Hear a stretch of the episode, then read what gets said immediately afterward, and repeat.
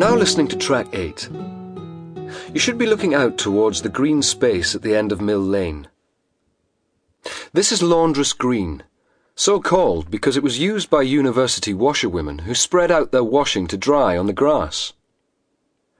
From here you can also walk out directly into the fens. The majority of these huge wetlands, which once dominated eastern England, have now been drained, ploughed into fields, or built upon, as in Cambridge itself. Well into the 20th century, life expectancy for those who lived in or near the fens was particularly low. This low lying, often flooded marshland was associated with many diseases and ailments. Dr. Mary Dobson, a medical historian, explains. So, in fenland areas, many people suffered from all sorts of diseases. It's one on top of another. So you you know you've got bad water, you've got typhoid, you've got diarrhea, you've got poor nutrition, scurvy, you're struggling nutritionally, etc. The smelly, stagnant water was a breeding ground for vast numbers of mosquitoes, or gnats as the locals called them. However, until the early 20th century, when Robert Ross first discovered the link between malaria and mosquitoes, it was the mal aria literally the bad air, emanating from the fens which was blamed for causing this deadly disease. Although it was a very different strain to the tropical disease we know today, malaria was endemic here in Cambridge.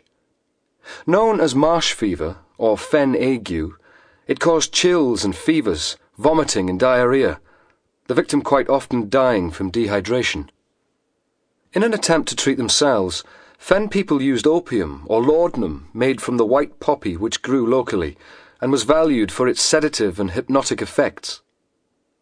Local pubs even served beer laced with opium, and there was a widespread addiction. It was even given to babies, with disastrous results.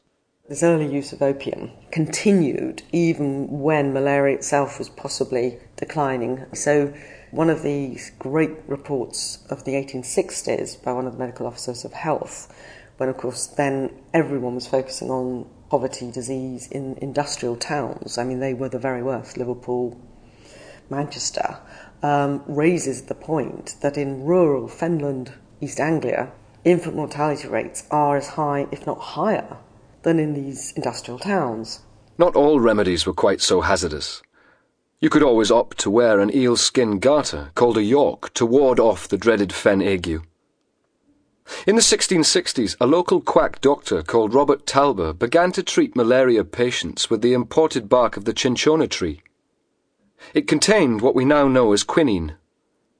Talbor's success brought him such celebrity that he went on to treat King Charles II.